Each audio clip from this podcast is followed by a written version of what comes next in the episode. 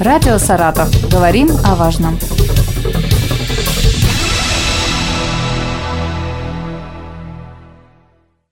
Здравствуйте, у микрофона Елена Тёмкина. первого сентября исполнился год с начала действия гаражной амнистии.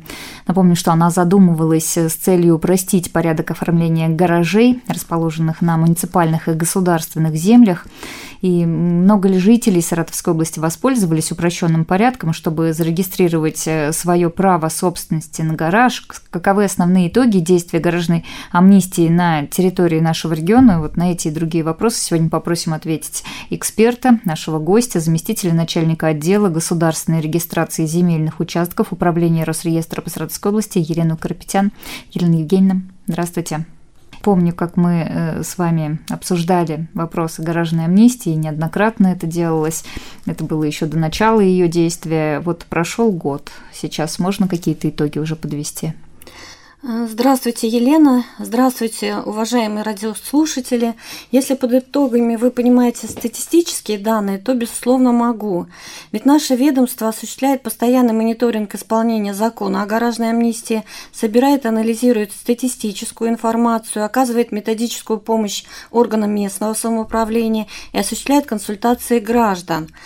Так вот, за год действия гаражной амнистии на территории Саратовской области в упрощенном порядке оформлено тысяча двести шестьдесят семь земельных участков общей площадью более тридцать шесть тысяч квадратных метров и триста пятьдесят пять гаражей. Елена Евгеньевна, это много или мало? Несмотря на то, что нами проводится постоянная методическая информационно-разъяснительная работа, как с муниципалитетами, так и с населением, темпы реализации закона о гаражной амнистии с точки зрения нашего ведомства недостаточны. Если вы помните, при нашей встрече я озвучивала такие цифры. На момент начала подготовки законопроекта на территории Саратовской области, по данным Единого государственного реестра недвижимости, было учтено около сорок тысяч объектов гаражного назначения и более одиннадцать тысяч земельных участков, на которых расположены такие объекты. Судя по этим цифрам, количество жителей региона, которым амнистия поможет оформить их права собственности, приблизительно пятьдесят тысяч. Поэтому основная работа, как вы понимаете, еще впереди. Хотя хочу напомнить радиослушателям, что упрощенный порядок оформления гаражей будет действовать не постоянно, а лишь до первого сентября две тысячи двадцать шестого года. Елена Евгеньевна, ну вот...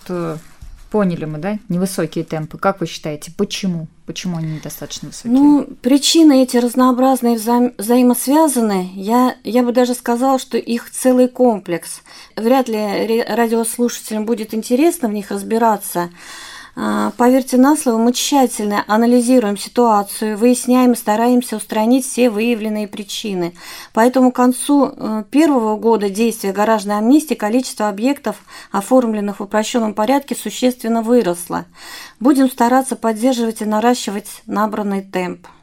Вот скажите, пожалуйста, в ведомстве есть понимание, в каких населенных пунктах региона гаражная амнистия пользуется большей популярностью, в каких нет? Наибольшей популярностью гаражная амнистия ожидаемо пользуется в городе Саратове и Энгельском районе. Здесь активно оформляются и сами гаражи, и земля под ними. Высокую активность в обоих этих направлениях демонстрирует еще Ершовский район. Кроме того, в последнее время большая доля учетно-регистрационных действий в отношении земельных участков под гаражами приходится на Балаковский, Балашовский и Пугачевский районы, а в отношении гаражных строений на Красноармейский и Иртищевский районы. По информации, поступившей в Управление Росреестра по Саратовской области от администрации, на территории нескольких муниципальных районов отсутствуют объекты, попадающие под действие закона о гаражной амнистии. Речь идет о следующих муниципальных районах. Это Дергачевский, Духовницкий, Екатериновский, Ивантеевский, Краснопартизанский, Новобурасский, Перелюбский, Питерский и Самойловский. Елена Евгеньевна, мы с вами говорили о том, что не все гаражи попадают под амнистию, но давайте для радиослушателей еще раз четко проговорим, какие объекты все-таки подходят под гаражную амнистию. Хорошо. Гаражная амнистия распространяется на объекты гаражного назначения, которые отвечают сразу нескольким условиям.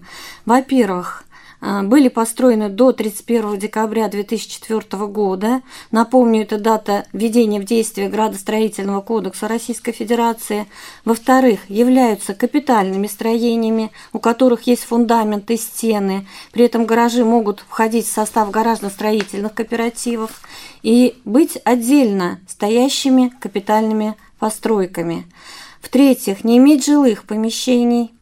В-четвертых, земля, на которой расположен гараж, должна находиться в ведении государства.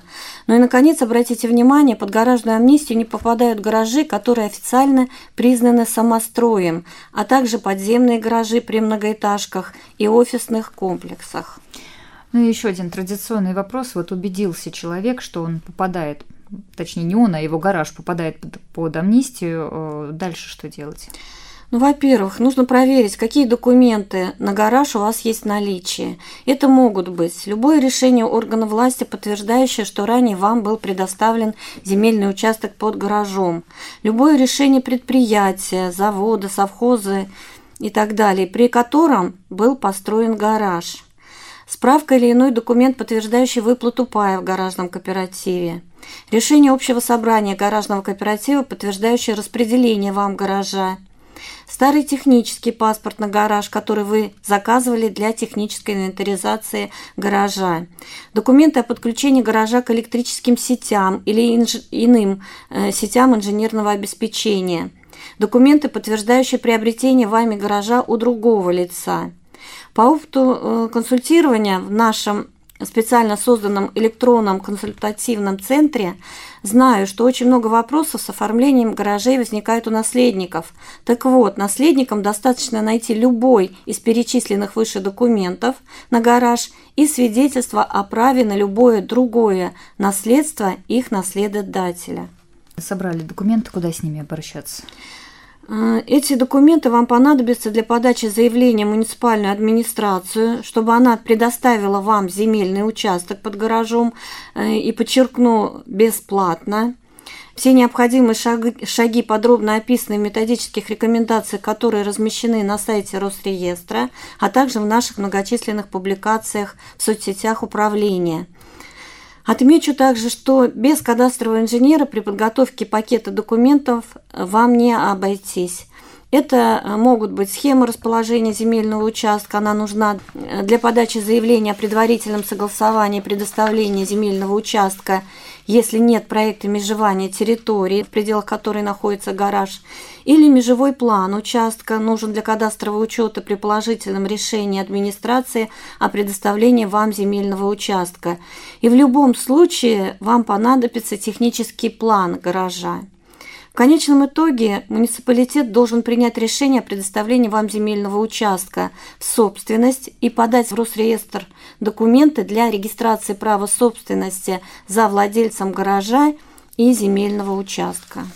Спасибо, Елена Евгеньевна, за то, что подробно в очередной раз рассказали о действии гаражной амнистии. Я напомню, что Елена Карапетян, заместитель начальника отдела государственной регистрации земельных участков управления Росреестра по Саратовской области, была в нашей студии. Думаю, разговор обязательно продолжим через какое-то время и Конечно. Расскажем, как идет процесс. Спасибо вам большое.